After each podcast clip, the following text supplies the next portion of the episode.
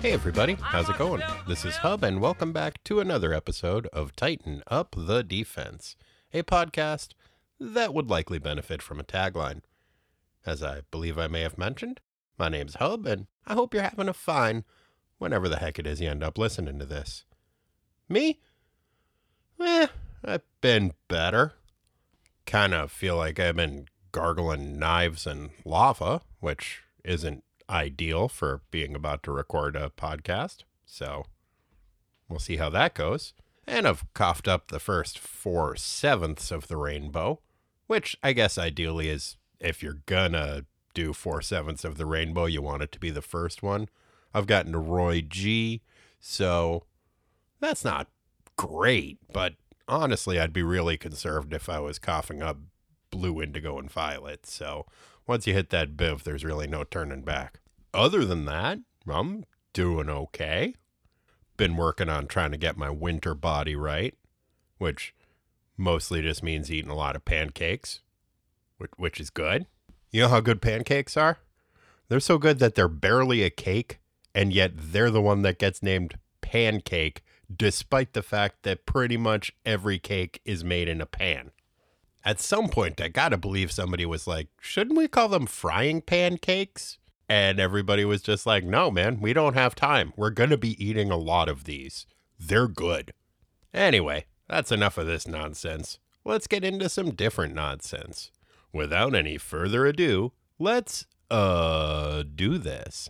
Today's synopsis rhyme is submitted by Devin Tuhey. The cops protested XenaCon because they heard it tout lawless. Be more informed than them and listen to the synopsis. Thanks, Devin. Tales of the Teen Titans Annual Number three, July nineteen eighty-four. The Judas Contract, Book four, Finale. Written by Marv Wolfman, draughted by George Perez, inked by Mike DiCarlo and Dick Giordano, colored by Adrienne Roy, lettered by Ben Oda, and edited by Marv Wolfman and George Perez. Teen Titan Roll Call, Wonder Girl, Starfire, Beast Boy, Cyborg, Raven, Nightwing, Jericho, and Terra. Wait, no, not actually Terra. Previously in Tales of the Teen Titans.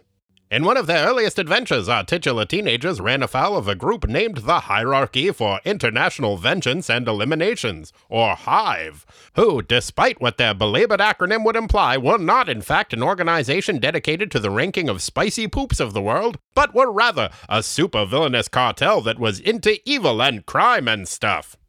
HIVE hired Grant Wilson, an aspirational assassin who called himself the Ravager, to kill the Titans.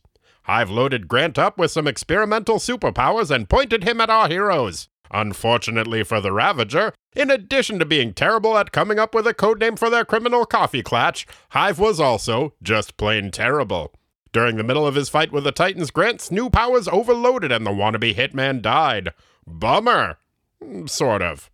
Out of a misplaced desire for revenge or something, Grant's dad, Slade Wilson, aka Deathstroke the Terminator, a superpowered assassin who uses ninety percent of his brain but only fifty percent of his eyeballs, took up his son's contract and vowed to deliver the Titans to Hive headquarters, dead or alive.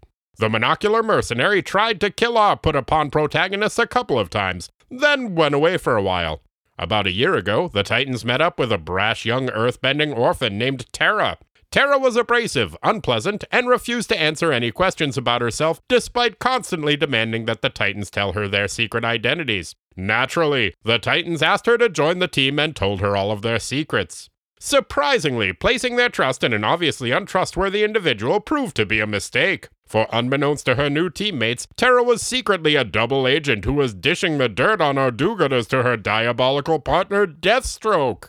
Things came to a head a few days ago when Dick Grayson, formerly aka Robin, but who had recently decided he didn't want to be K A that anymore, came home to his apartment and was attacked by the depth perception deficient death dealer Deathstroke. Dick managed to escape but was dismayed to discover that none of his teammates had been as lucky. Some preliminary detectiving disclosed that Starfire, Wonder Girl, Cyborg, and Beast Boy had all been captured. When the alter egoless adolescent Aerialist journeyed to the team's T-shaped skyscraper to investigate whether Raven and Terra had also been kidnapped, the codename Free Crime Fighter was confused to be confronted by two strangers who seemed to know a surprising amount about Slade Wilson's sinister schemes. The elder of the interlopers introduced herself as Adeline and informed the stupefied sleuth that she and her son Joseph were there to help. After filling in a dumbfounded Dick on Terra's duplicity and the fact that Raven had also been taken captive, Adeline revealed that she is in fact Deathstroke's ex-wife, and Joseph is his son, who was rendered mute when one of his dad's enemies slit his throat when he was still a child. Adeline went in to fill Dick in on Deathstroke's origin. He was basically the Vietnam-era equivalent of Captain America, who turned to a life of crime after being discharged for disobeying orders, and then Adeline shot his eyeball out because she was upset about the whole getting their son's throat slit thing. She concluded her exposition dump by saying that she and Joe were there to help, and that they knew where the Titans were being held. Delighted, Dick scampered upstairs to put on a new spandex outfit with a deep V-neck and a high Dracula collar. Since deciding that the Robin persona had too much baggage and was always going to be inextricably tied to Batman, Dick decided that in his new identity, striking out as his own man, he would use the name Nightwing, the name that Superman used when he dressed up as Batman in the sixties. Interesting choice. When he went downstairs to debut his new duds, Dick was dismayed to see that Joseph was also sporting superheroic spandex. Sort of. The blonde mutton-chopped newcomer looked as though he would be equally at home fighting crime or playing the hammered dulcimer at a Ren fair. Adeline explained that Joe had secret mutant powers, would be joining Dick on his rescue mission, and wanted to go by the name Jericho for no apparent reason. The newly christened Nightwing was initially skeptical, but Jericho earned his trust by using his mind control powers to take over Dick's body, make him do a silly dance, and then punch himself in the face. Hooray! Having established a partnership based on trust, mutual respect, and why are you hitting yourself, the two young adventurers hopped into the Titan jet and flew off to rescue the rest of the Titans. Gadzooks! After continually trying to murder and kidnap a group of teenagers, will Deathstroke find new ways to demonstrate that he is a goddamn creep? As Nightwing, will Dick demonstrate the same tactical expertise he did as Robin? And what is Terra's mysterious motivation for betraying her teammates? Stay tuned to find out. Okay, so... Oh, hell yes, he does. Well, he wanders into an enemy base filled with thousands of adversaries with no real plan and is soon taken captive, so I'd say that's a yes. And we get a few different explanations before finally settling on, turns out she's just plain old evil. Deathstroke has just delivered the captured Teen Titans to HIVE at the Spicy Poop Ranker's hidden fortress in the Colorado Rockies.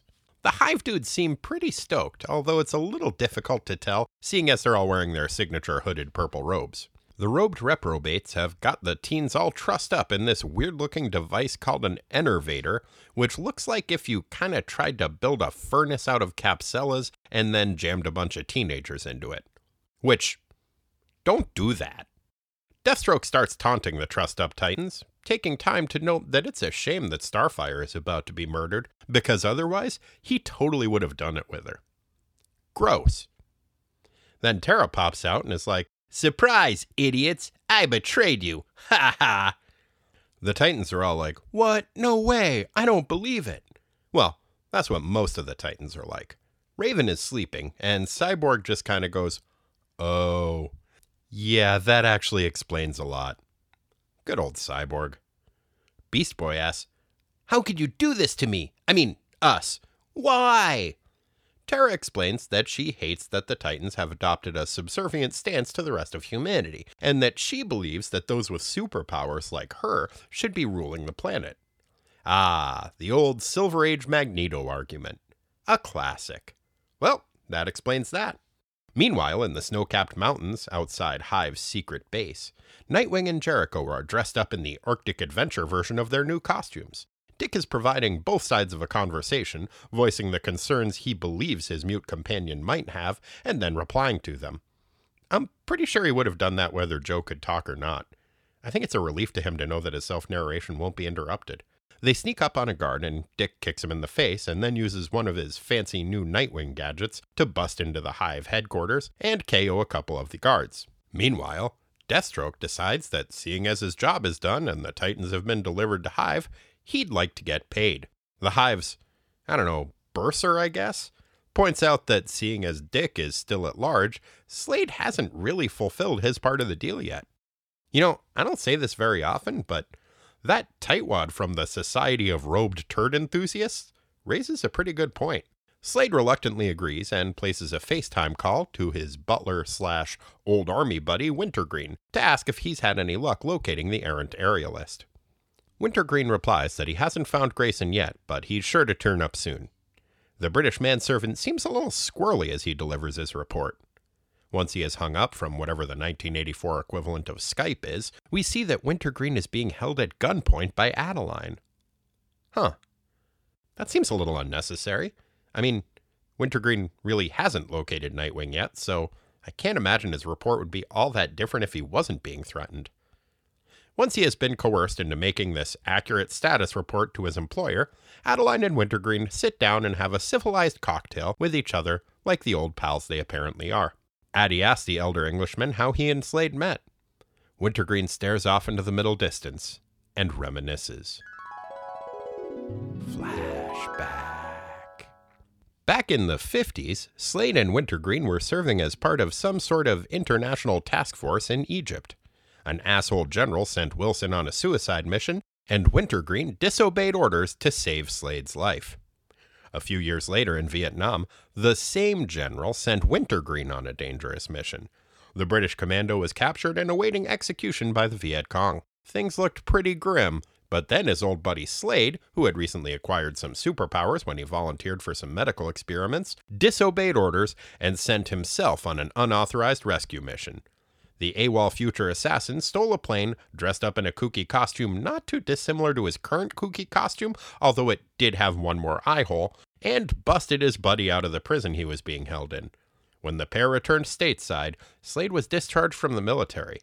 Wintergreen felt he owed Wilson, although by my count they're pretty much even on the whole life-saving scorecard, so naturally he decided to go full Mister Belvedere on the situation and become Slade's butler. Is that where butlers come from? Back in the present of nineteen eighty-four, Jericho and Nightwing have snuck inside the base. Jericho uses his powers to take control of one of the poop rankers.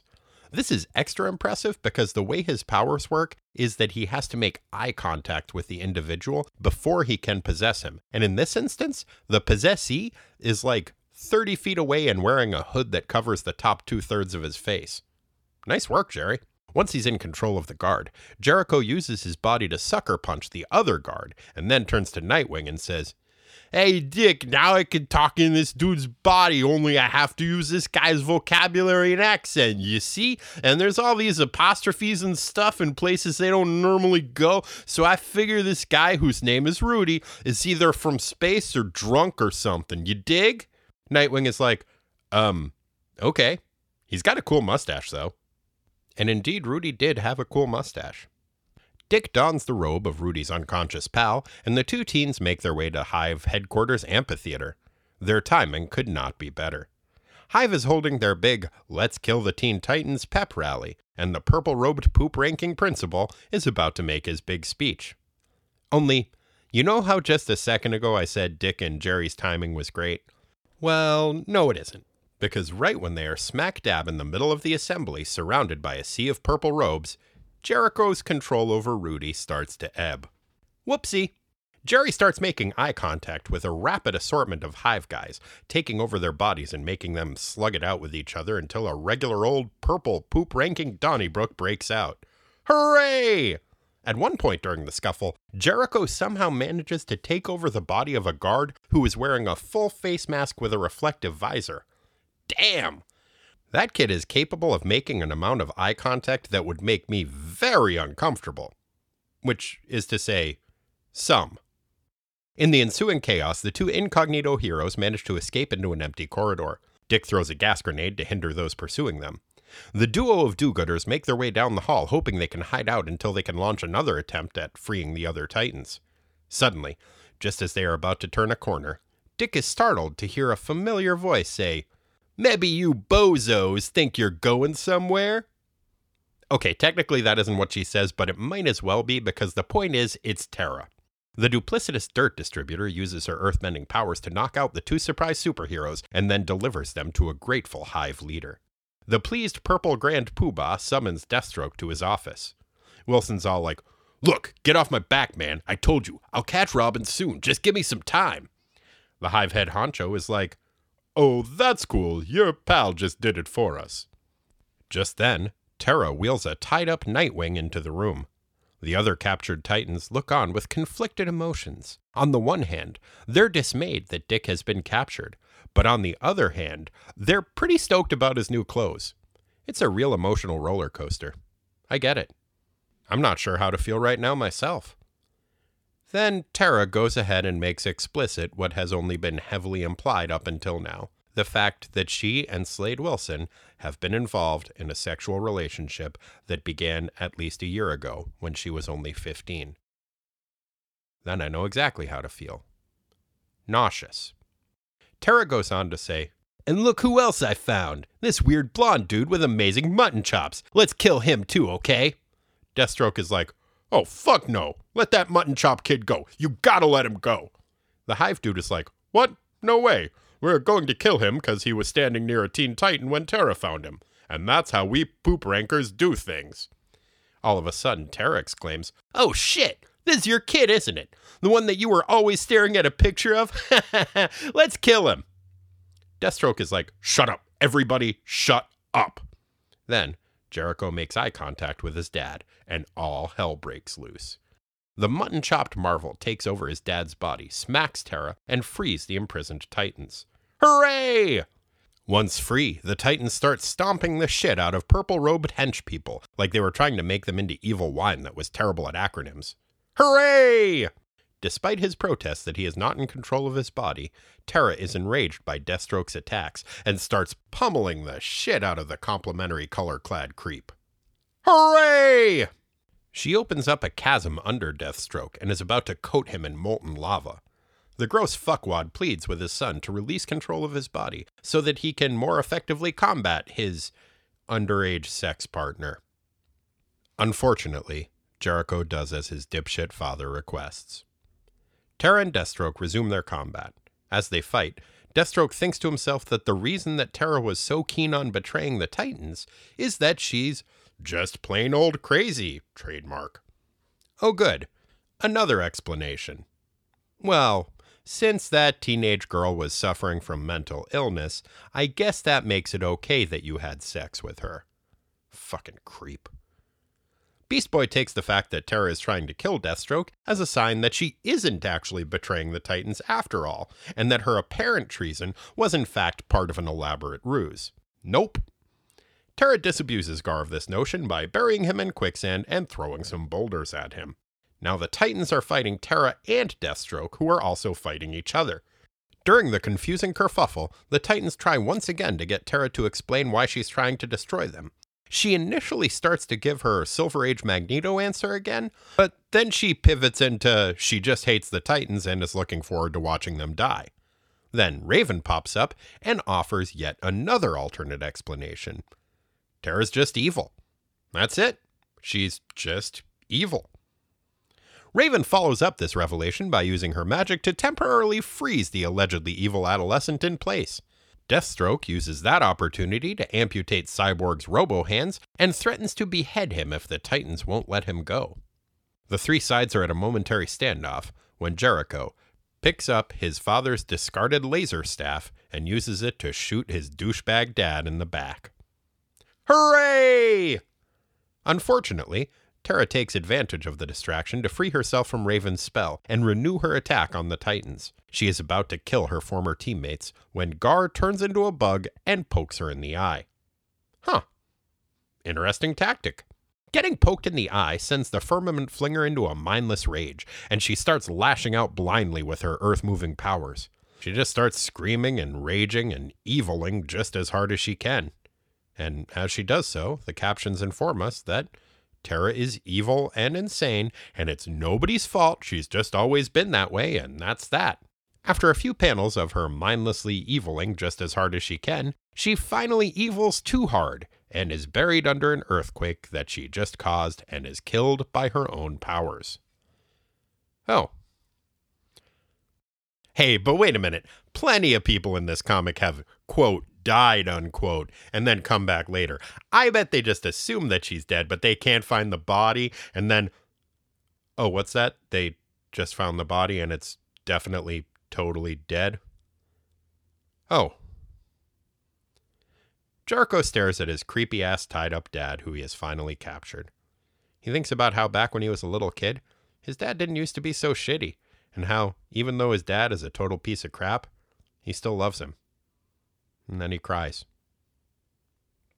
A few days later, the Titans hold a funeral for Terra and invite her brother Brion, aka Geoforce, and the rest of his team, the Outsiders.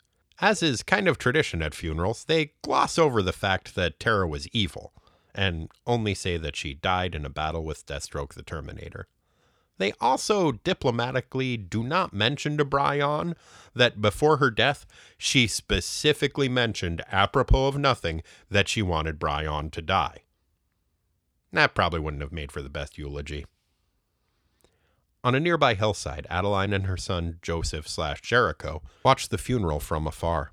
Adeline opines that the Titans are pretty darn great, and Jericho will be happy as a new member. And hey, if he isn't, he can always make them do a silly dance and then punch themselves in the face. The end. And joining us once again is my good-for-many-things brother, Corey. Corey, how are you doing today? I am doing pretty good. How are you? How are you doing? I am doing okay. I think we're both pretty tired. That's an accurate statement. Thank you. That aside, what'd you think about this uh, comic book, the finale of The Judas Contract?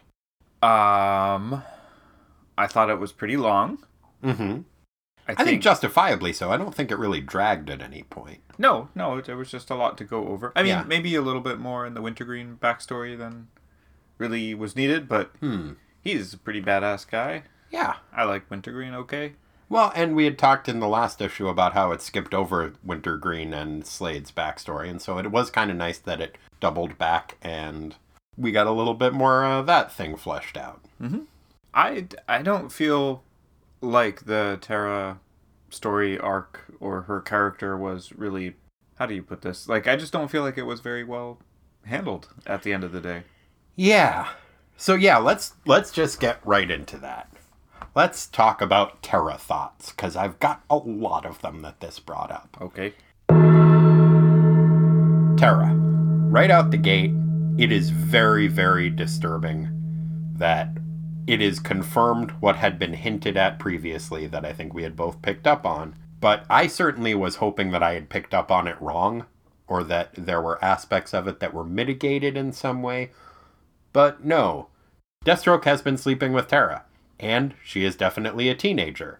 And this sexual affair started when she was at most fifteen. Yep.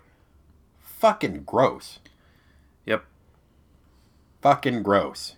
And I feel like we're supposed to like Deathstroke in this story. I think we're supposed to feel slightly more sympathetic towards him. And I can't. I know.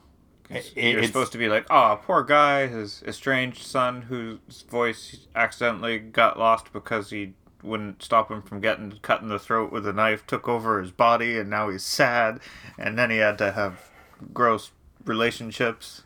Yeah. It's yeah, there's it doesn't do it. it. It's I think at the very least, even if we're we're not supposed to see Deathstroke as a hero, but we are supposed to see him as kind of like a cool villain at the least, or maybe an anti-hero. At the very least, we are supposed to, I think, think that he's a cool guy. And I don't. I think he's a fucking gross creep.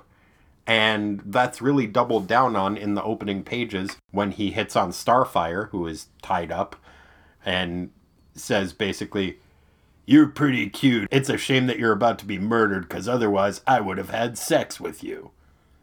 I don't think they've ever had a conversation. It's fucking gross and creepy. And I, I, I just, I don't like it, and I don't like how it's handled. Back to Terra, they went a number of different directions with her character to an extent within this issue, but also they had started to go different directions with the character in the last year or so of this story arc that they just kind of doubled back and erased. I think they had been planning on making her a more complicated character than this, or at least were leaving the option to have her go a different way with this.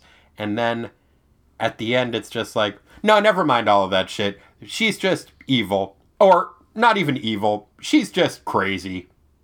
And that's that. That's like Raven's stance towards her, too. Raven senses her, her feelings and is like, she doesn't feel emotions in the same way that we do. She doesn't truly feel love or hate. But then the rest of the caption work is telling us that all she feels is hate. And it is also painting mental illness as this, like, intreatable, incurable, defining characteristic that, well, that's just who she is. She's a crazy person, so let's just write her off. She's done. Mm-hmm. It's really shitty. It is. And the fact that we've got this whole story arc that kind of seemed like it was going somewhere, and you know, you're holding out hope a little bit, like, oh, maybe she'll have a change of heart and the Titans love will mm-hmm. kind of turn her around, and she'll be like, oh, I just never had teammates or family or whatever before. And then she really gets like one page of exposition that says, nope, she's crazy she's crazy and she's evil. Yeah, it, it makes a half-hearted attempt to have her give some like Magneto arguments almost. In that, like, no, we have superpowers, so we should be running everything, and I hate the Titans because they are not recognizing that, and they're pandering to these humans that should be beneath them. And that, there's no backstory established for her feeling that way about things, and also within the D C universe, there isn't really the same, like, political backdrop of superpowers versus non-superpowered people that establishes Magneto in that way. It was just like this, like, well, throw this in, too. It also says that she never loved or cared about any of her brothers, and that is not the way it was depicted in earlier issues when there was a crossover with the Outsiders, and we saw her brother Brion. Mm-hmm. The things that I do kind of like about it. I like that she's not portrayed as being a victim in this. I mean, that's kind of nice. It's nice that she has agency, and she is like, no, I did this because I'm evil and I wanted to do it, and that's why. It's not because I'm damaged or misunderstood. Like, there's that aspect of it, but it just doesn't feel earned. Mm-hmm. And I, I was frustrated by that. Honestly, as we're talking about it more and we're talking through it, I'm less conflicted about it than I was, because overall I did like this storyline, but the Terra aspects of it, especially at the end, it felt like a walk back of previously established things that would have made this a more interesting story, and it just didn't do it. The other thing that I found kind of shitty about the fact that she just used her powers too hard and then died from it, I guess, because she was mad. Mm-hmm. I guess mad in both senses of the word. It's something that has been used as a trope with very powerful female characters in the past. We saw that with both the Dark Phoenix and to an extent with Raven, that, oh, women are too emotional. They can't handle it if they have superpowers. They need to be protected from themselves. And we kind of see that rearing its head in this with Terra as well. So, not great. Mm-hmm. One of the other things that is talked about in this, which I think was kind of interesting, is that when she is in the process of burning out her powers and eventually being enveloped and dying by using them too hard, Wolfman does this thing with the captioning where he talks about all the ways she could have improved life on the planet with her powers and how powerful she was and what she could have done to help better mankind. Hers was the power over the earth itself. She could have brought life to deserts, heat to the frozen tundra, food to starving millions. She could have dammed raging rivers and funneled water to lands parched, dry, and dead. Her powers were limited only by the mind which controlled them, a hand which sought not hope, not love, not life, but death. And she found death, but not her enemies.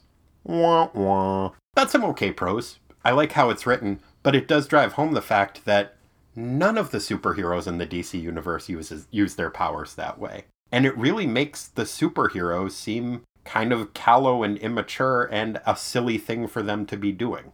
It kind of drives home that point that, yeah, none of them are doing that. They're out there fucking foiling bank robbers when they could be feeding starving millions. None of the other Titans on the team were like, hey, Terra, you've got these amazing powers. Why don't we go help out with some famine relief shit? She's like, well, maybe. Maybe. But incidentally, the Mebby count in this issue, considering that was an annual, pretty low. Mm. Only it's a three Mebby issue. I maybe would have liked, I'm sorry, I maybe would have liked to have seen a few more, especially seeing as we're presumably not going to see a ton of Terra from now on. Mm-hmm, mm-hmm. And she was the main Mebby person. Somebody else is going to have to pick up the Mebby slack. Cyborg's going to have to get back to it. Uh-huh. Or maybe Jericho can take over somebody's mind who uses more Mebbys. Maybe so, maybe so. Sorry, maybe so. There we go. All right. Yeah, I don't know. Do you feel like, assuming that the story arc throughout the, the Judas Contract is, is conceived of at the beginning and plotted, that something changed, like people ran out of time, or just when it was initially being conceived, this ending seemed like a, a nice way to put a bow on it? And...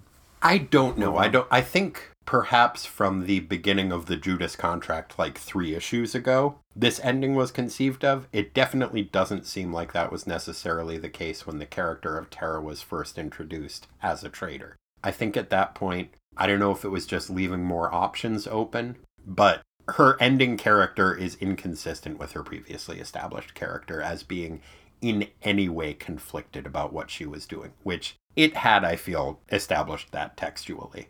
And now there's a, an erasure of that. If nothing else, there is definitely the fact that she wanted to make sure that her brother was kept out of this because that could complicate things. Mm-hmm. And she wanted to make sure that he wasn't hurt. And there did seem to be genuine love displayed for her brother, if not for her teammates. And I don't think I'm reading into it. I, I mean, maybe, I'm sorry, maybe she was a better spy than we were giving her credit for, but it did seem as though she was genuinely moved by the Titans' friendship at times. And yeah, in the finale here, it's not just saying that in the end she chose the side of evil over the side of good, which I think could have been interestingly told. Mm-hmm. Like, just because she did decide to try to kill them and she went with corruption over good doesn't mean that there wasn't a temptation for her to change. Like, you could have had both, but I think it would have been harder to do. So they didn't. It was strange, too, to see, I guess, because her character has been in this role of, of spy or, you know, kind of double agent for so long. Her express was just this real, like, sort of naked hatred for um, Beast Boy and everybody else. Yeah.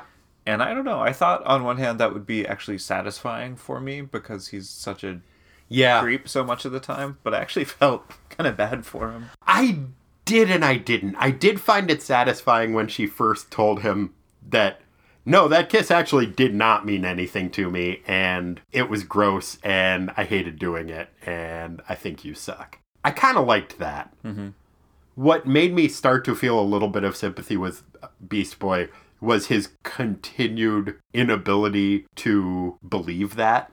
Not just that he wouldn't believe that their romantic relationship, as, you know, fledgling as it was, was real, but the fact that he really would not give up on the idea that she cared about the team mm-hmm. and that they considered themselves family. And I thought that was kind of touching.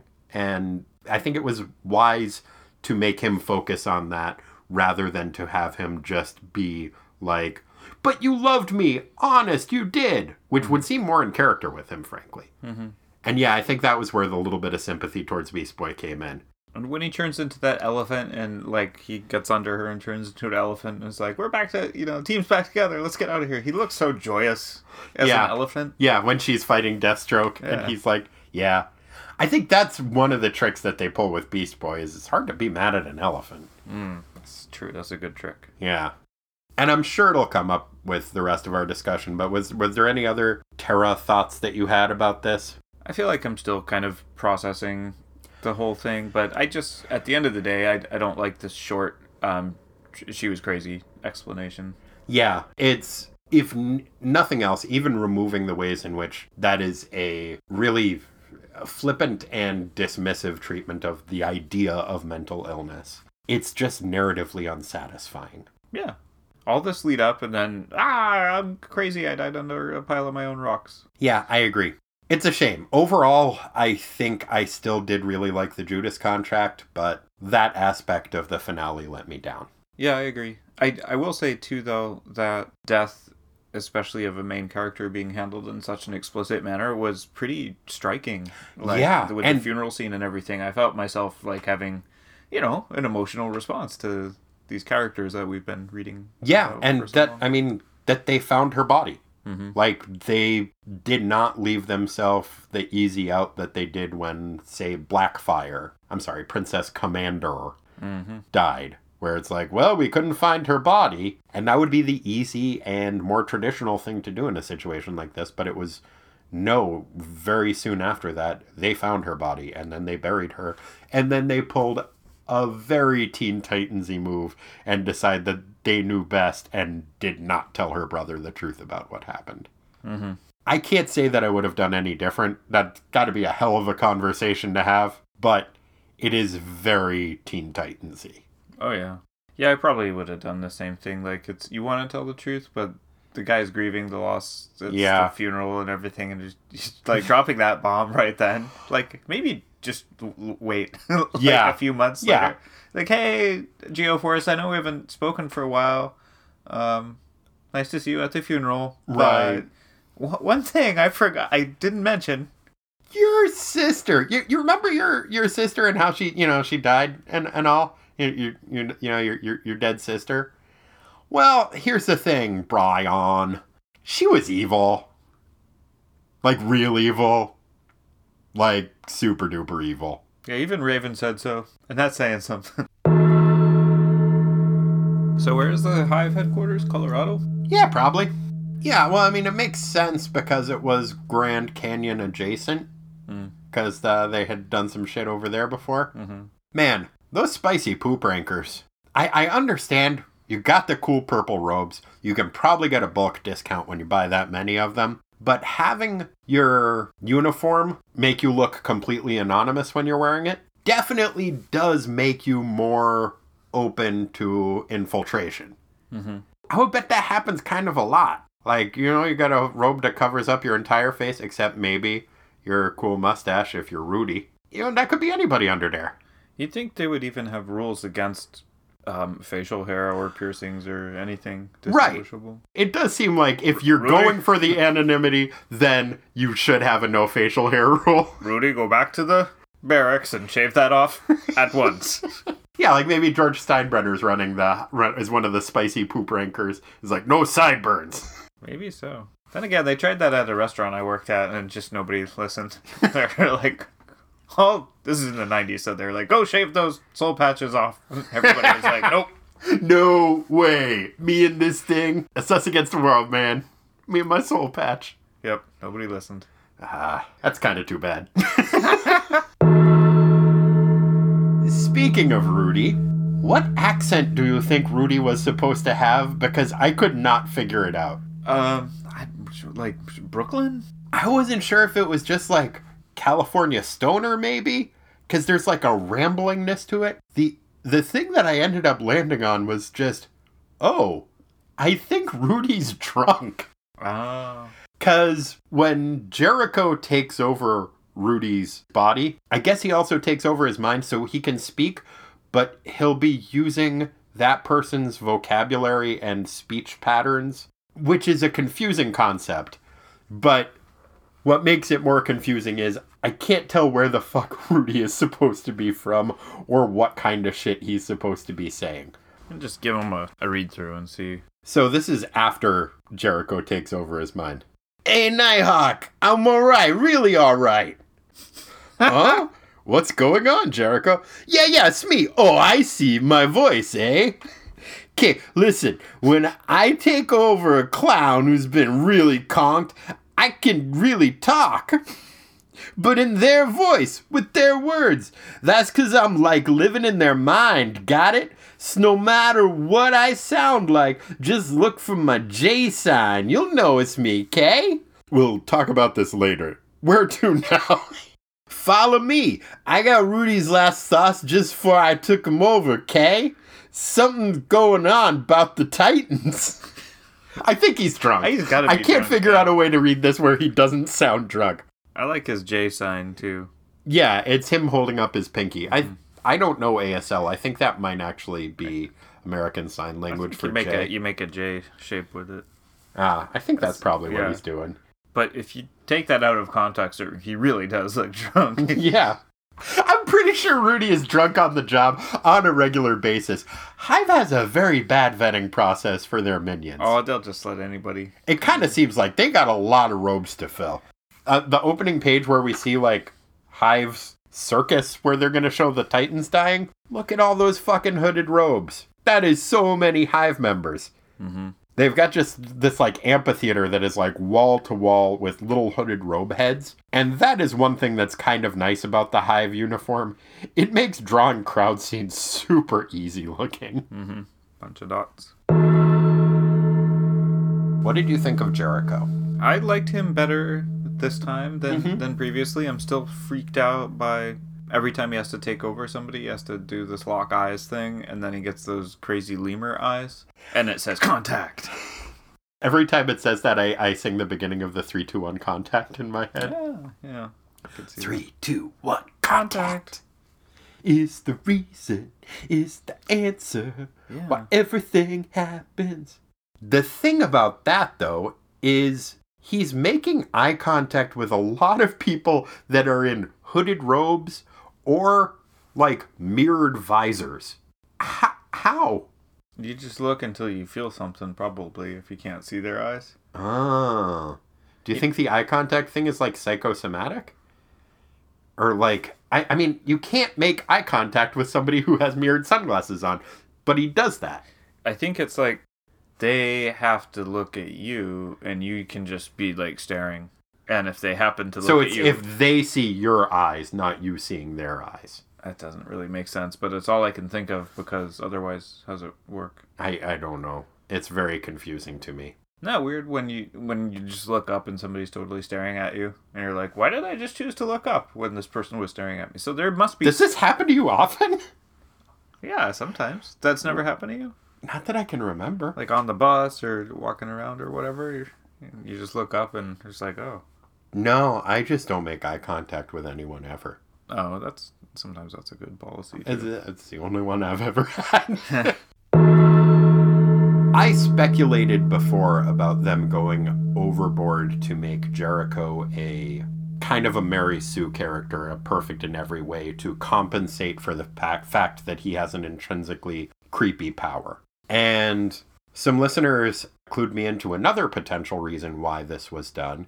And it was that, apparently, initially, Wolfman and Perez had planned on making Jericho openly gay as a character. And so, in a, like, respectability politics type thing, what was generally the stance, if you were going to include any kind of a minority character in a mainstream book, you would make them flawless, and you would kind of have to do that, which would have the effect of making them generally less interesting characters. But that was kind of the policy with a lot of early groundbreaking characters in that way. And it's interesting that he did that, that he chose the name Jericho, because that was also the name he chose when he was going to introduce the first black character that he also scrapped the plans for. And we talked about him just having a few names in his hat, but mm-hmm. it is weird that the name that he chose is Jericho, and that he ended up not doing that with either character once because of D C interference. And in this, there's kind of a cop-out answer that, I, or an answer that I read as kind of a cop-out of why they decided to not go through with making him explicitly gay. And what they said was, well, we were worried that it would come across as stereotypical because we made him uh, be very sensitive. And we didn't want it to read as a stereotype. Okay, but you're the writer. Mm-hmm. You're the creators of this. You could have just... Did you not trust yourself to, to handle it that way? Or make different decisions with it? It... it I don't know. It bugged me. It, mm-hmm. it, it bugged me as an answer. I also was thinking about the name Jericho. And it's like, oh, because he broke down barriers. Mm-hmm. I think that must be the idea behind the name. But then that neither character ended up, they never ended up doing that with either character, is, I mean, both sad and kind of interesting. Hmm. I did not know that. That is that is curious. Yeah. I, I think it is a reference to the, the Battle of Jericho. Because honestly, other than that, it doesn't make that much sense as a superhero codename. Mm-hmm. And it never made sense to me as a name. And In this context, it does make a little bit of sense, but I still don't like it that much, despite the fact that I do like the wrestler, Jericho. I was going to ask you about your thoughts on him, Heather. I think he's very funny and very good at wrestles. He does wrestle real good. Yeah, he's number one in wrestles. Jericho. Jericho. The other thing about Jericho in this issue, his powers did not work in the way that I thought that they worked. I didn't realize until this issue that he disappears and kind of turns into a ghost when he makes eye contact with somebody, and his corporeal form just kind of vanishes. I had always assumed that he just kind of sat there as an automaton, which would definitely be a liability in battle, but this other method of him kind of ceasing to exist while he's taking over somebody's body, while it's more useful, it makes a lot less sense to me. How did you thought that his powers worked before this? No, the same. I thought he was just like kind of just like sat there inanimate yeah. while his body was off. And just like took a nap. Like it's astral projection or something. Right. I think it's also, though, disadvantageous if, unless you have, I don't know, a place to hide or something. Because the guards notice right away. They're like, hey, where'd he go? Yeah, I, I can see that. But, I mean... Still better than just sitting there all, you sleepy. know, sleepy. Yeah. Yeah. It's like battlefield naps are probably not a great idea. People are going to come over and start... Drawing dra- dicks on your face. Drawing dicks on your face. Yeah. That's what I was going to say. Yeah, I was trying to think of a better way to say it, but that's just what they yeah, do. Yeah, that's just what they would do. I'm sorry. Especially these hive assholes. Yeah. Fucking, you're a spicy Rudy. Poop ranker. Ru- oh, God. I Man. Got a Sharpie right here. I don't know what I'm going to do. I'm going to draw on your face. You guys. You guys. You guys. Watch this. It's okay. Okay.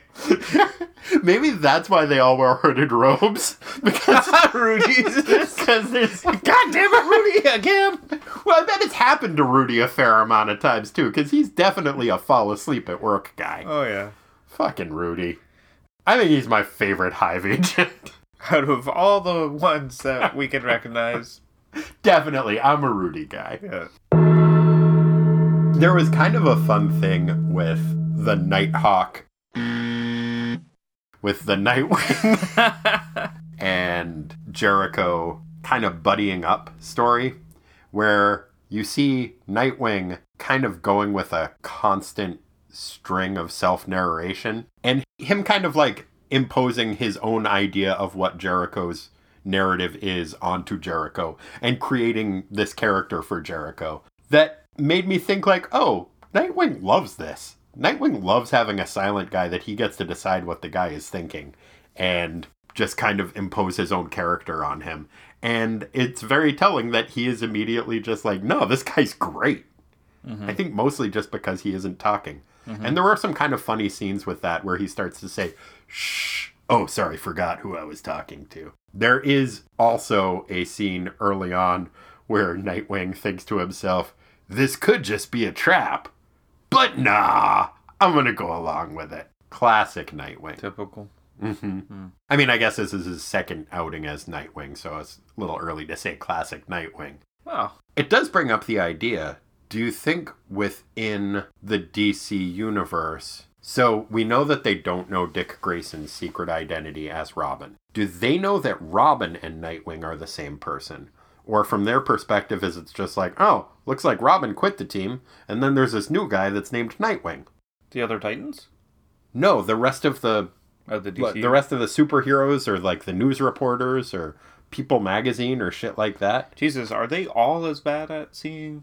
Disguises? I think the whole universe is face blind. Hmm, hmm. Or then, they're humoring yeah. them. They're just like, it's a guy with the same hair and the same everything else. Same voice. Same, same everything. Same everything. Different but clothes. Yeah, he's got different clothes on. He's got a bigger mask. Wonder it's what blue. happened to Robin. Huh. Weird. I guess he just disappeared. Maybe he's on vacation. He's probably... Maybe they also just don't have object permanence. And so they just forgot that he existed. It's like a bunch of babies. Yeah, they're just a bunch of babies. It's a baby universe. Yeah, maybe, maybe. Well, I thought there was a guy named Robin or something, but I guess he left. Oh, well. There's a new guy. He's blue. Well, isn't there a... There's a scene in here where somebody calls him Dick, and then there's talk about giving away uh, identities, isn't there? Oh, yeah. Starfire just calls him Dick in front of everybody. To Dick! Is that really you? Yes, and Terra says, Balloon Bod just blew your secret I D, pal. Not that you'll need it where you're going. Terra, why? Why not? We've told the It's Good story. We have. Do we tell the why not story? Or? So, in terms of explanations for why or why not something might have been done, it's usually one that, you know, falls into the camp of, I guess, yeah, makes sense, harmless. And then one that, you know, things could have gone better. So the it's good, you know, drinking gravy because it's good thing. Uh-huh. Falls into the, the former. And uh, it's one that falls into the, to the latter category, which is that towards the end of my Grandpa Bob's dementia, my cousin was, was his caretaker, heard some noises, help, help, uh, coming from upstairs. And so he ran up to check on what was going on. And it turned out that my grandpa had found a, a pill shaver, which is like a, a battery-operated thing designed to gather the lint from sweaters and whatnot mm-hmm. by means of a little metal disc that rotates and picks up the, uh, the pieces oh, of lint, oh. which he had confused with a um, an electric shaver and thought that it would be a good idea to do some manscaping downstairs oh. with this. And my poor cousin comes up to the scene and finds it. Anyway, got it all cleaned up. Some band-aids were involved and just bad scene. And at the end, he's, Grandpa, why did you do this? And he looks him right in the eye and says, why not? So, there you go. Oh. That's the story behind why not. Yeah, so I think it's safe to say that a uh, a pleasant surprise is a, it's, it's good. good. Like, say, you drank some gravy and found out, yeah, yeah, that's pretty good. But conversely, a why not is uh, maybe when you use a sweater depiller on your balls. Yeah, don't, don't do it. Don't do it. Uh, but yeah, that's why it maybe cracked me up a little bit more than it should have when uh, Terra's answer to why she had betrayed the Titans was, why not? Yeah. Because it did prove to be her undoing. But back to Nightwing's secret identity, everybody in the room has already heard him be called Dick. Mm-hmm. And they know that his name's Dick. Maybe they don't know that his name's Dick. Maybe all of the Hive guys are just like, oh, the other Titans don't like this guy very much. Yeah. They keep calling him a Dick. Yeah. Because when Donna goes to address him later, in front of the group that already knows his secret identity, she starts to address him and she's like, um, uh, and he says, call me Nightwing. Where's Gar? So, yeah, I liked that moment. I liked that, that hesitation of like, oh, uh, right. What are we supposed to call you now? Yeah, so I'm forgetting. When he did his costume reveal and then was upstaged by Jericho. Uh-huh. They, just him she, and Adeline were hanging out. Just him yeah. and Adeline. Okay, okay. That makes sense. Yeah, so none of the other Titans knew that he was Nightwing until that moment when he just casually mentions it to Donna. Mm-hmm. It's like, I'm Nightwing now. Oh, okay. But they all did instantly recognize him despite the fact that he was in costume. So everybody but the Teen Titans are babies. Yeah, I guess. Okay. I don't know. I guess I keep coming back to the rest of the universe is just humoring superheroes about their secret identities. Mm-hmm. They must be. Speaking of costumes, it must have been kind of shitty for Jericho and Nightwing to have just gotten their fancy new superhero costumes, both of them, and then on their very first adventure, they have to cover them up. Because mm-hmm. at the very beginning, they're attempting to infiltrate Hive's secret ski lodge. Yep. And Jericho has a big old parka over his costume, and Nightwing has a ski mask on, but is still wearing his tunic that is, like, cut down to his navel. He's still showing a lot of bare chest, despite the fact that he has a bunch of other, like, cold weather gear on over it. Mm-hmm. It reminded me of, like, trick-or-treating when you were a kid in New Hampshire, and, like, you'd have a cool Halloween costume, but it's October thirty-first in New Hampshire. Cold. And so you would have to put, a like, a winter coat on over your, like, Zorro costume or whatever. Mm-hmm. Do you remember having to do that? Mm-hmm. So frustrating. Mm-hmm. I never wanted to do it, but also it was really fucking cold. Yep. And so you'd knock on people's doors and they'd be like, oh, and you are? I'm like, obviously I am Porthos of the Three Musketeers. because that was what I went as one year. Nobody knew what I was.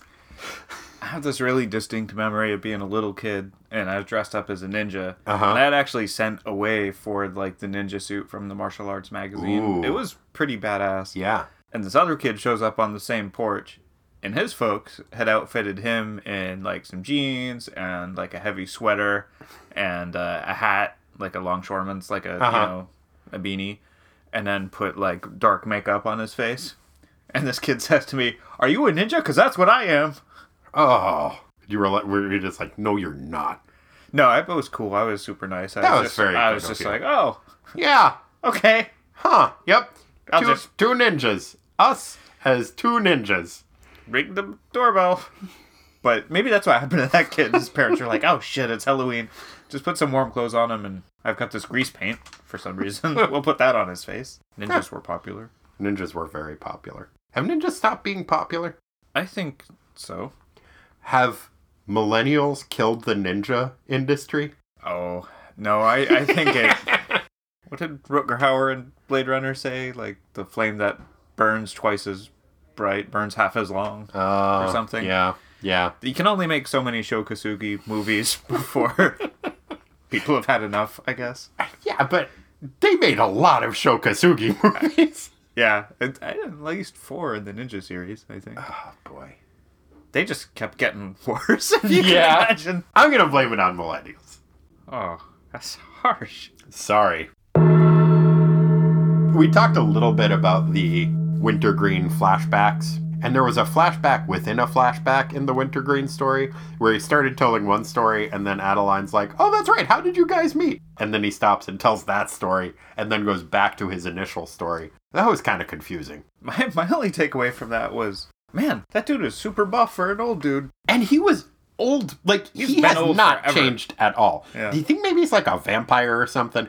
Because he looked exactly the same, and the same being old. In, like, the fifties, apparently. Like, during the Korean War, he looked exactly the same as he did in nineteen eighty-four. Yeah. Like, the white hair or gray hair I can understand, because that sure. happens early. But he also had a big, like, bushy white mustache. Yeah. That was waxed at the ends. Yeah, you don't get that. You don't get that until you're... Person. No, young people don't have that. Nope. It's impossible. Yeah. But in The this... mustache wax just wouldn't take until you were a certain age on a white mustache. This is a scientific it's fact. It's a little known... Uh, I guess there's not a word for, like, the science of... Not science, the art of facial hair upkeep. I bet there is. Barbering? Yep. No, that's like surgery. Old school surgery. Well, and also hair cutting. Okay. Yeah, you're right. That works. Yeah. Your story checks out. Yeah. What um, were we talking about? Oh, uh, Wintergreen, flashback within a flashback, the fact that he hasn't aged in thirty years, probably because he's a vampire. Oh, yeah. Buff dude, old, good barbering. Yeah. I like his relationship with Adeline. I thought that was kind of nice. That, I mean, well, she's holding a gun on him and making him place a call to Deathstroke and say, like, "Nope, no Robin here." I mean, it seems like that's what he would have said if she hadn't been holding a gun on him anyway. Because there was no Robin. Because... there was no Robin. Mm-hmm. But what I liked about it is that as soon as he had made that call, then he was just like, "Well, I guess I'll make us some martinis." And then they just sat down, had a couple of drinks, and reminisced about old times. Mm-hmm. Um, it was a nice kind of classy move. I enjoyed that. What is very odd to me is we find out that their backstory is basically first Wintergreen saved Deathstroke's life, and then later Deathstroke did the Iron Eagle story that we referenced earlier, mm-hmm. where when Wintergreen was captive in Vietnam, he stole a plane, flew there, and launched a one-man rescue mission of him. And then after that, he was just like, "And now you're my butler." That seems like a weird turn for that relationship to take. From them to go to comrades in arms and best friends forever to, "Now you will fix me drinks, follow my orders, and... press my suits. And, and walk around with a box of pants for me to put on after I'm done screwing around with a fifteen-year-old. Ugh. Yeah, well, that's who Deathstroke is. Yeah, but I want to like Wintergreen, and if Wintergreen's doing that with a box of pants, then I can't like him either. Yeah, that's what he did. I know. He shouldn't have put up with that. Damn he shouldn't it, have put up with any of this. If Deathstroke wants to go and murder a group of super teens, that's fine. But that shit with Terra is not cool. And Deathstroke, I mean, Wintergreen should have just drawn the goddamn line there and be like, "No, you find somebody else to walk around with a box of pants for you." Yeah, I'm done here, mister. Yeah. I'm going to go and talk about the creatures of the night and what beautiful music they make. Because he's a vampire, remember? Oh, creatures of the night make beautiful music? Yeah, it's a vampire thing. Oh. They're always saying that. Oh. Yeah. Like playing, like, like what kind of beautiful music? Oh, um, strangely, a lot of accordions. Uh, okay. Yeah. Like Zydeco? Yeah, uh, mostly polka. That's not beautiful. Um, you know what? Take it up with Dracula. Corey. Oh, really? Yeah. Wow, thanks, Dracula. Yeah, thanks a lot, Dracula. Not my count. Hashtag not my vampire. Mm-mm. No, sir. Stupid Dracula. There's a couple of just little things I want to talk about real quick. At one point early on, Nightwing throws some kind of a grappling hook cable type thing and talks about how it's solid promethium, and the cable is promethium too. Mm-hmm. Hadn't we previously established that promethium wasn't a real thing that didn't exist? That sounds about right. Like, wasn't that kind of the whole point of the last Deathstroke story that we had? The one where they kidnapped him and took him to the Grand Canyon? Was he said he had promethium and used it to make a bomb, but then it turned out that promethium didn't exist? Oh man, I can't remember. Well, that's okay. Neither can Marv Wolfman, apparently. Or it's just something else and nobody told Robin. And he doesn't know. Oh, that could be. I mean, Nightwing. Yeah. Maybe that's all it is. Or maybe since that issue, then promethium has been developed. Either way, it would seem like if the spicy poop rankers were willing to pay all of that money to Deathstroke to get them the promethium in the first place, it would at the very least be prohibitively expensive. So it seems that Nightwing is really pulling a Nighthawk here in buying like the adamantium chair for the Hulk. Mm-hmm. Just like coating all his shit with promethium. Not necessary. Not necessary. Pretty sweet grappling hook thing though. Yeah, it's not bad. I like that it's got a, like a diamond shaped mm-hmm. top. Yeah, it looks like a plumb bob. Yeah. Doesn't seem like it would be as good at sticking into things as uh, as a regular shaped grappling hook, but uh, I guess maybe that's where the promethium comes in. Yeah, it's like a does it's like really you... it's really sticky. That's it's a stick. It's a sticky the metal. Stickiest we got. Yep, stickiest metal in the world. Ah. The one other little note that I had was about Beast Boy. There's a scene when the Titans are first freed. So they've just been freed from captivity after Terra had her little moment of saying, like, you stupid idiots. But it's right after the Titans are freed, and the Titans are mad, and they're starting to beat everybody up. Beast Boy is a hawk, and he turns to Wonder Girl and says, "Wundy?" And she says, "No problems here, changeling." And he's like, "I mean, if you did need help, I could always lend a paw." And then he turns into a tiger and drops on a dude. And it's kind of a nice scene. And I like the idea of like that it shows that he lets gravity do a lot of the work for him. Mm-hmm. But I was thinking probably the reason he is checking with Wonder Girl and being like, "You okay, Wonder Girl? You're not possessed or anything, because I'm about to turn into a cat and I don't want to get strangled." Oh, good point. That didn't even occur to me. It does kind of seem like that might be a callback to that. Mm. Well, I think anytime he changes into a cat, he probably is first like, "Wonder Girl, you're not uh, possessed by a demon or hypnotized or being devolved or anything, because uh, you do kind of strangle a lot of cats when you're those things." Mm-hmm. "Nope, I'm good." "Okay, good. I'm a tiger." Yep, yep. Now he tigers it up real good. Are you ready to get into the minutia? I believe so. Rick, would you mind singing us in? We got minutia. It's not the biggest part, it's just minutia. Like Corey eating farts, we got minutia. Time to sweat the small stuff. Thanks, Rick. What do you feel like hitting up first? Let's talk about sound effects. Okay. What was your favorite sound effect? I had a few. There was actually some, some good ones in here. There were some pretty good ones. I've got a couple of them written down. Why don't you start us off? I liked the promethium grappling hook noise that when it shoots off of Robin's wrist, it makes the noise thwip. Thwip is fun. Very uh, evocative. Mm-hmm. Very uh, of a certain web slinger. Mm-hmm. Mm-hmm. I-, I mean Spider-Man. Oh, that web slinger. Yeah. Okay. Yeah, no, I know I know you were probably thinking of like the internet. It's like how it slings the world wide web around our computers. Uh-huh. Like a certain friendly neighborhood web slinger. Netscape. What sound effects did you like? On page eighteen, there's a pretty good explosion noise that I don't think we've seen quite in that way before. And it struck me as almost a portmanteau of more common sound effects that we get in this issue. But when uh, Nightwing throws his Nightwing bomb, it goes, Scrub-blammo!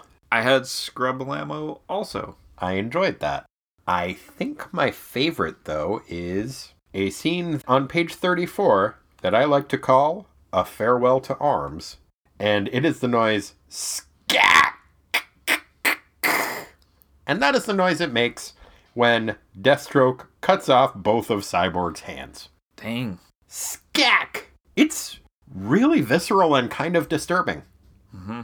I know they're cybernetic limbs, but it is still some hands coming clean off, like this was the story of Ricky O. Yeah, yeah, that looks rough. Did you have any others? I did. I had one that, in its simplicity, might be my favorite, and mm. also because it sounded in my head like a gong sound, and it's on page seven, and it's when um one of the henchmen that that Nightwing knocks out gets thrown into a giant metal door, and it makes a sound, gong! Yeah, it's pretty good. I like that. Also, probably a bad way to sneak into a place. Yeah, one would think. It's a very showy version of subterfuge that Nightwing uses, mm-hmm. which I think is in keeping with his character, both as being trained by Batman, so he's good at, like, sneaking around, but also being trained as an acrobat and a showman, and choosing to wear bright yellow while he does those things. Mm-hmm. So, yeah, I think Kong is probably right up his alley. In character. Mm-hmm. Okay. Corey. Yes. Let's take this party to the Bo Zone. Mm. One instance of one character calling another character a bozo, either literally or metaphorically, would you like to highlight? I looked, maybe I missed, there wasn't as many insults as I would have preferred in this book. I did like on page three where Cyborg, when he's tied up, refers to his captors, or maybe it's Deathstroke, as a slime ball. Mm, that's pretty nice. That's pretty good. There were a couple that Terra said towards Beast Boy. I believe she called him Scum Breath. Very evocative. But she also said what I think was my favorite in this, and, and my favorite instance of a bozo. There were no literal bozos in this issue, just getting that out of the way, which was kind of surprising seeing as this is the uh, farewell of Terra. I would have thought she would get some bozos out of the way first, but no. But she does instead address Beast Boy as, "You stupid moron." Oh, that is a good one. It really is a good one. Oh, I should have had that. And, uh, it, like, even as I was starting to feel a little bit of sympathy towards Beast Boy, it did still kind of crack me mm-hmm. up. And I, I think that Beast Boy should, in fact, be called a stupid moron most of the time. Maybe he could change that to his new code name.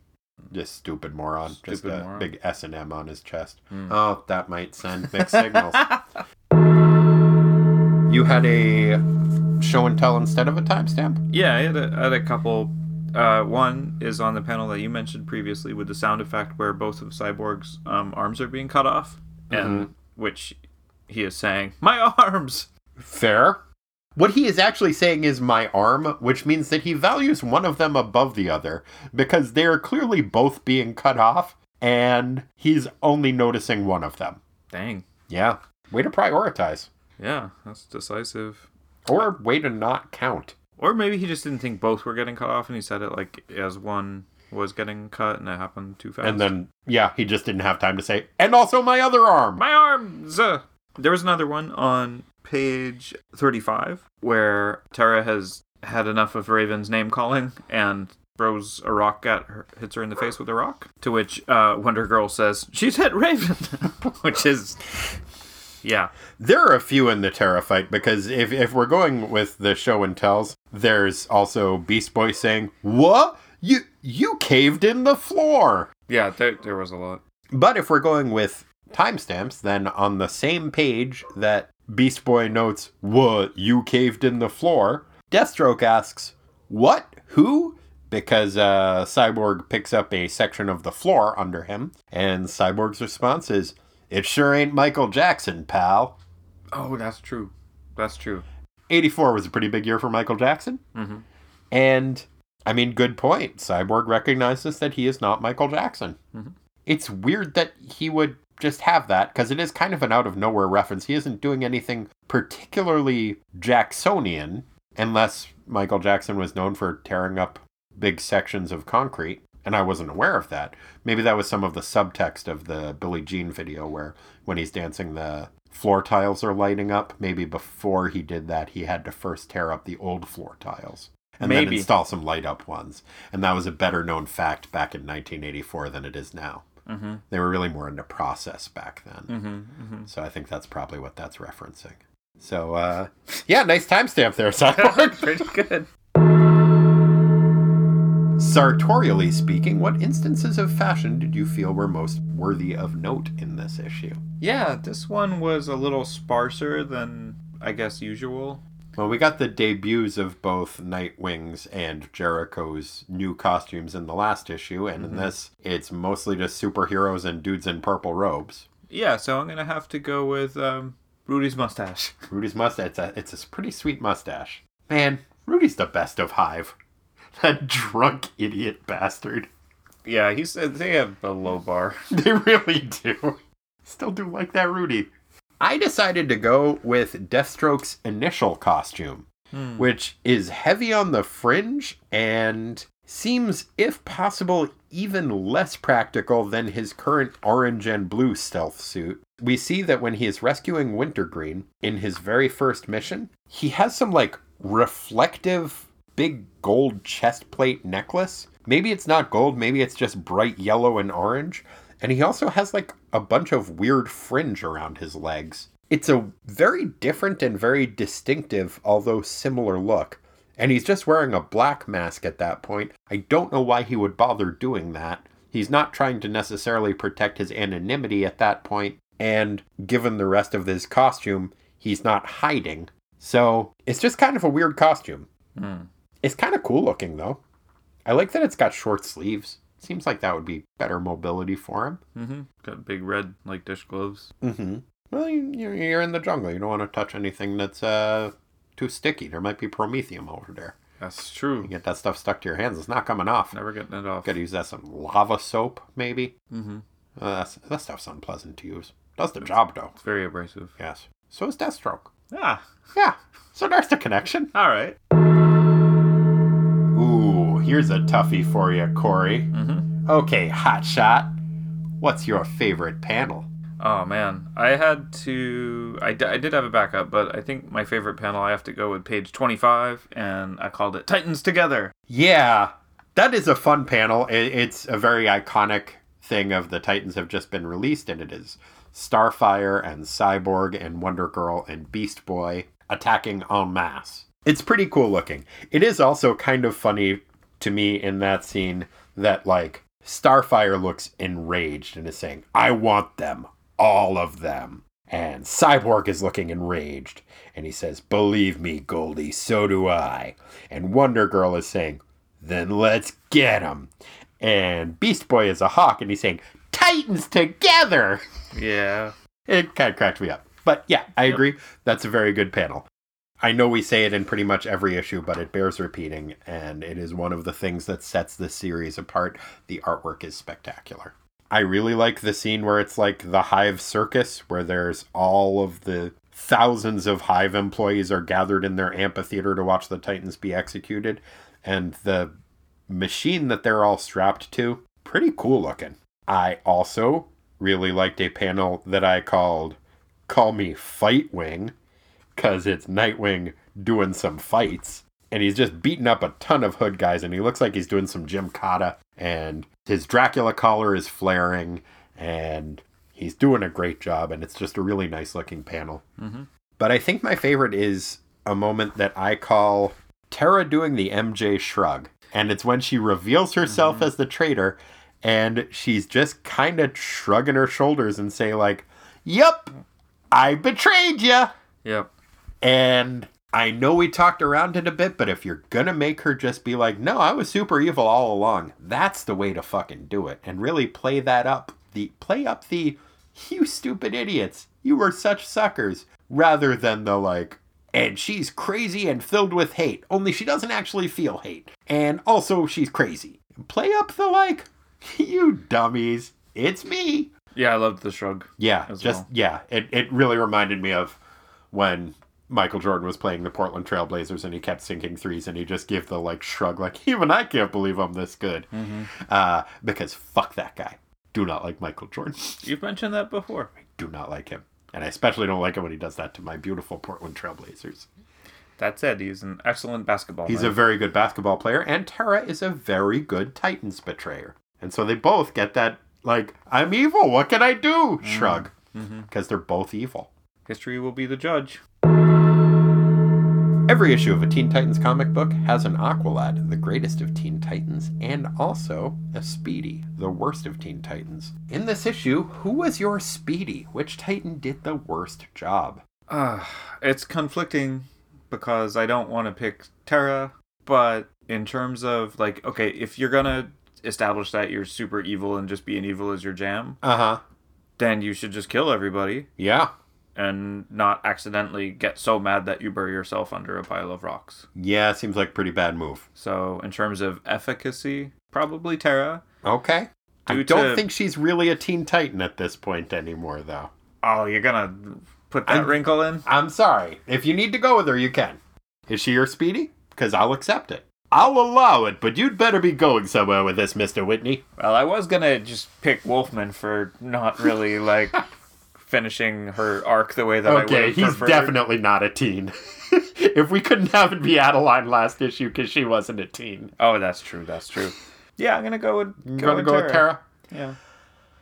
I'm going to go with Cyborg. I feel like all of the Titans did an okay job in this issue. He didn't do as much in the fighting as he used to, and I'm going to just deduct a few points for his inability to correctly count how many arms he has. Oh, come on.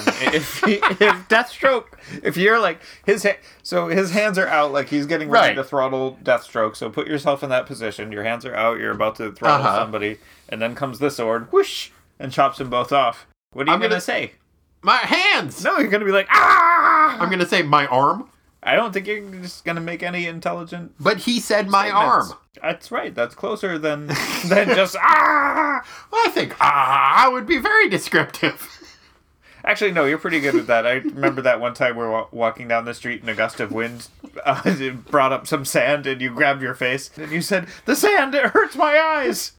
It was a funny yeah. way to say it. But see, Cyborg wouldn't have said that. He would have been like, the sand, it's in one of my eyes. When it was in both of his eyes. Okay, ah. okay, fine. But I'll, also I'll the fact it. that I feel like his own words led to that situation because right before Deathstroke cut off his hands... He said, we're going to learn what gives first, your head or my mechanical fists. And that led to his mechanical fist getting chopped off. Yeah, good move, Death, uh, Deathstroke. Yeah, you fucking creep. But, like I said, I think for the most part, most of the Titans did a pretty good job. Honestly, Nightwing was in the running. He did some things okay, but he got captured pretty easily. But without him, the Titans aren't rescued, so okay. Mm-hmm. Conversely, the Aqualad of the issue, the Titan who did the best job, who you got? I had a toss-up. As you said, none of this like would have been set in motion to rescue the Titans if the second greatest detective in the world, I don't know, if Nightwing hadn't... The pretty good detective? Pretty, if the pretty good detective hadn't detected the missing, the hidden ski lodge, sure, Titans would have died in the machine. Well, I mean, didn't Jericho say that he knew where the ski lodge was and lead him there? Which leads me to my choice, which is Jerry. Yeah, I think Jericho did a great job. Yeah, if he hadn't taken over Rudy, taken over his dad, which is, that's going to be yeah. awkward as hell. Yeah. Uh, done any of that, I would have been lights out. Man, I never want to crawl inside my dad's brain. Nobody does. No. He didn't want to do it, but he... But he did it. He did it. Good job. Yep. So that was my vote. Ah, man, I bet it's so fucking gross in there. In your dad's brain? In Deathstroke's brain. Oh. Oh, well, yeah. Yeah. Yeah. Whew, a lot of resiliency on that Jericho guy. Whew. Maybe, I don't know. He could come out of that experience on the other end not so healthy. That's true.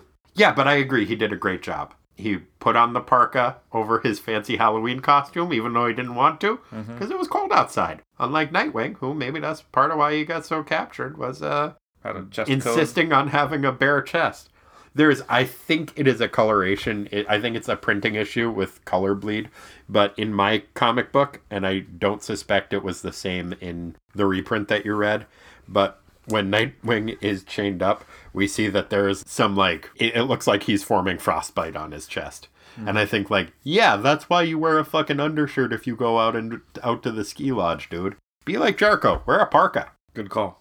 In addition to wearing a parka, Jericho also, you know, he took out a lot of Hive guys. He overcame Rudy's inebriation to be an effective puppet master of a drunk puppet. Mm-hmm. Very tricky, as I'm sure we all know.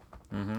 Yeah, he not only took over his dad's mind, but he also shot his dad in the back with his dad's weird cyber staff. Yep. And then he felt bad about it and he cried. Mm-hmm. And he attended Terra's funeral and he did a really good job. I would also like to bring up, we were unsure last issue about whether or not Adeline, it seemed like they were setting her up to be a villain, and that did not pan out in this issue. It, it seemed like she was just like, excellent, they're off to do my bidding. Mm-hmm. But it turned out that her bidding was actually on the up and up, and she really did just want to bring down Deathstroke, and she did, and good job. Agreed. We forgot to cover it earlier, but there was one kind of funny thing that the spicy poop rankers mentioned when they were about to commence their evil doing, which was, we're ready to start Operation Waterworks. Mm-hmm. Do you think they just want to make the Titans cry? They want to make everybody cry. They're evil. That's a pretty good name for an evil operation, is Operation Waterworks. They say that we will get to that next issue. That's going to be in Tales of the Teen Titans number forty-five. We will learn what Operation Waterworks is. Here's a little teaser. The cover of the next issue? Aqualad! I am excited. As am I. The the long-anticipated return of Aqualad. Mm-hmm. Speaking of which, Corey, Wapoot! What is Aqualad probably up to in the year of our Lord, nineteen eighty-four, and the month of our Lord, July? This is a particularly tricky one because we did just cover one thing that he was probably up to that month. Mm-hmm, mm-hmm. But, publishing being what it is, we get double July nineteen eighty-fours for our teen hero. So, Wapoot! So, this is a tough one. Fan of music, fan of dancing, as we know. Young man likes to party. Sure. A little bit, you know, in a respectable sort of, like, things don't get too out of hand if you can help it sort of way. Right. So it's mid-July, nineteen eighty-four. Rod Stewart is on tour. and, uh, you know, very famous, big at the time, stadium show and all right. that. Aqualad was excited to see the music, but what he was really excited about was, at that time, the guitarist Jeff Beck, famous for kind of Uh, mixing jazz and, and rock together, very progressive, like mm. really out there guitar player, was on tour in a supporting role for uh, for Rod Stewart's band, and uh, so he got his tickets and he, he went out to see him and was just super super impressed by, by what was going on. So he had, of course, as always, Beaky was with him, of course, and between sets he was like, hey Beaky, why don't you go bring to see the dude down there with the dark hair and the guitar, go go bring that man a beer. Aw, that's nice. Yeah. And so Beaky flies down and gives Jeff Beck a beer, and, and he's just like, what the fuck is happening? This bird and a beer and what? And it flies I back. Don't believe that's the first time that a pelican gave Jeff Beck a beer. It is. It's the really? First time. He was amazed. And so after the show, in like uh, Aqualad got good seats. He was right up in the front. Right. Beaky came back and he was like, dude, this kid's got this fucking beer bird and what the hell? And, and so he goes and they meet. Oh. And they get to talking, they get to having a good time. It turns out that Rod Stewart is kind of an asshole to work for. Yeah. Yeah. And then it turns out that, you know, they just get to talking, and um, Jeff Beck is a tennis enthusiast also. Oh. And so he just basically decides to ditch the tour, and he and Aqualad take off, and they go watch some tennis matches, and they hang nice. Out with Beaky, and they just have themselves a ball. Oh, good for them. Yeah. But uh, Rod Stewart was, after that fourth, I think, show in his tour, left in the lurch because he had no more progressive guitar player. Aw, oh, dang. But that's one of the things that Aqualad was probably up. Is there a performer who was so cool in the sixties and seventies and so not cool in the eighties as there was Rod Stewart? Because I grew up thinking that Rod Stewart was so not cool. And when I, f- like, first heard, like, the Faces and Small Faces, I was like, wait a minute, wait a minute. That's Rod Stewart? Mm-hmm. Rod Stewart was cool? It was mind-blowing. Hmm. The guy can sing. Yeah.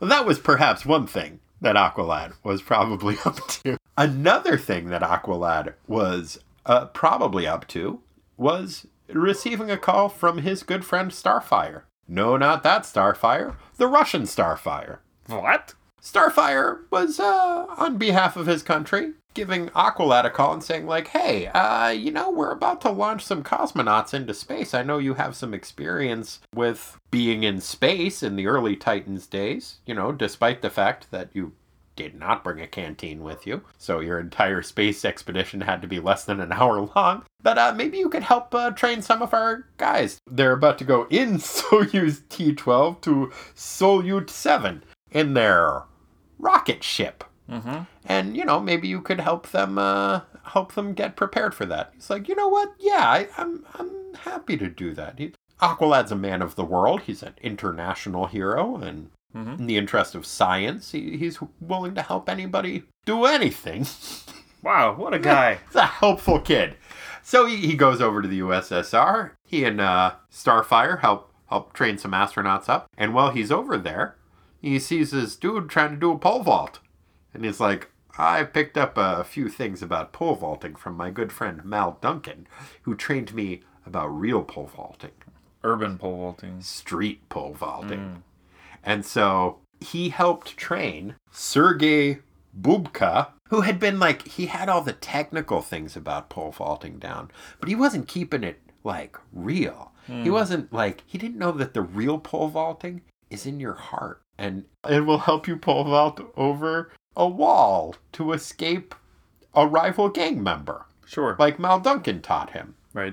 Back in the day. So uh, with uh, Aqualad helping him go through a training montage in which he released the heart of the pole vaulter inside and stopped being about the clinical precision of pole vaulting, Sergei Bubka was able to pole vault five point eight nine meters and break the pole vaulting record. Dang.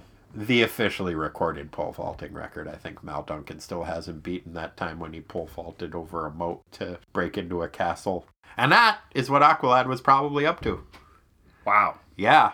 Partying with Stu Ham. No, wait, nope, sorry, Jeff with Beck. Jeff Beck. and uh, leave Stu Ham out of this. Up.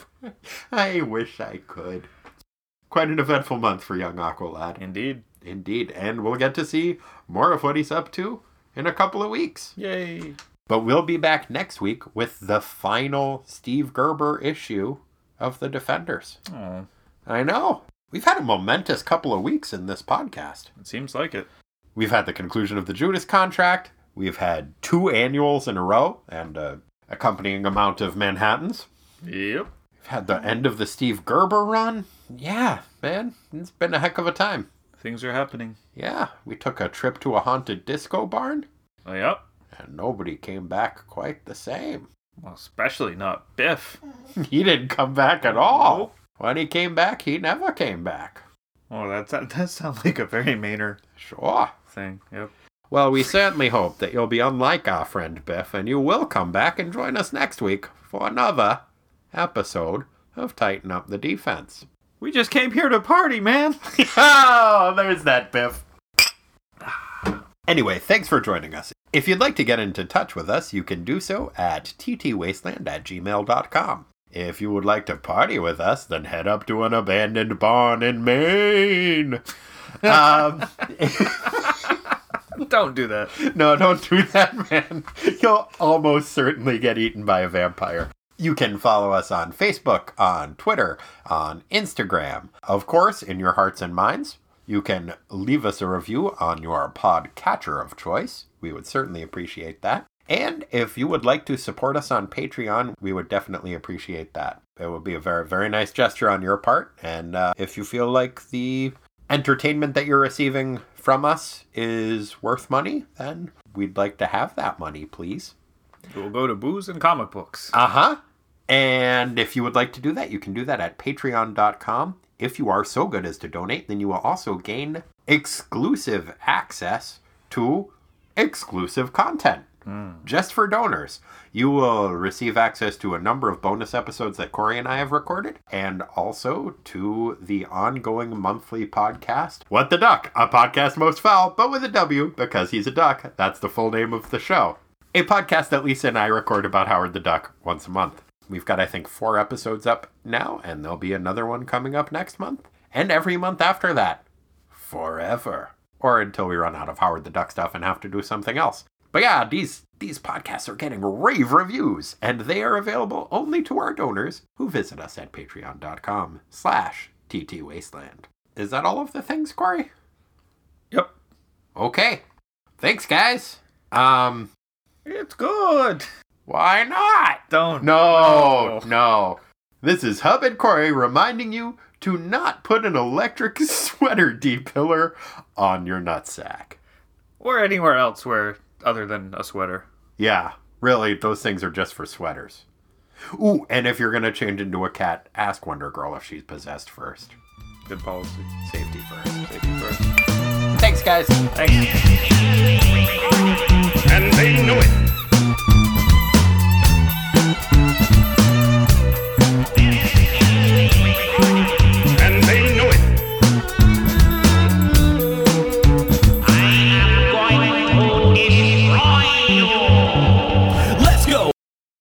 What the Duck, a podcast most foul, but with a W, because he's the... What the Duck, a podcast most foul. Did you ever go to the uh, local pro wrestling things with, with I us? Went to the one. Did the guy, after he did a move, just stop and go, wrestling? Oh, that sounds familiar. Because that was fun. Did... Dick Champagne guy? Uh, no, that wasn't Dick Champagne. Dick Champagne was great. That's a funny name. It was a real... That, Dick Champagne is the best pro wrestling name I've ever fucking heard. And it did enable me to make uh, Dick Champagne for my real friends, real Dick Pain for my sham friends. Yes. Which I will be eternally grateful for that opportunity that was afforded me. Thank you, Mister Champagne. Thank you, Mister Champagne, for all you do. Thank you, Hub, for making these giant Manhattans. They're so big!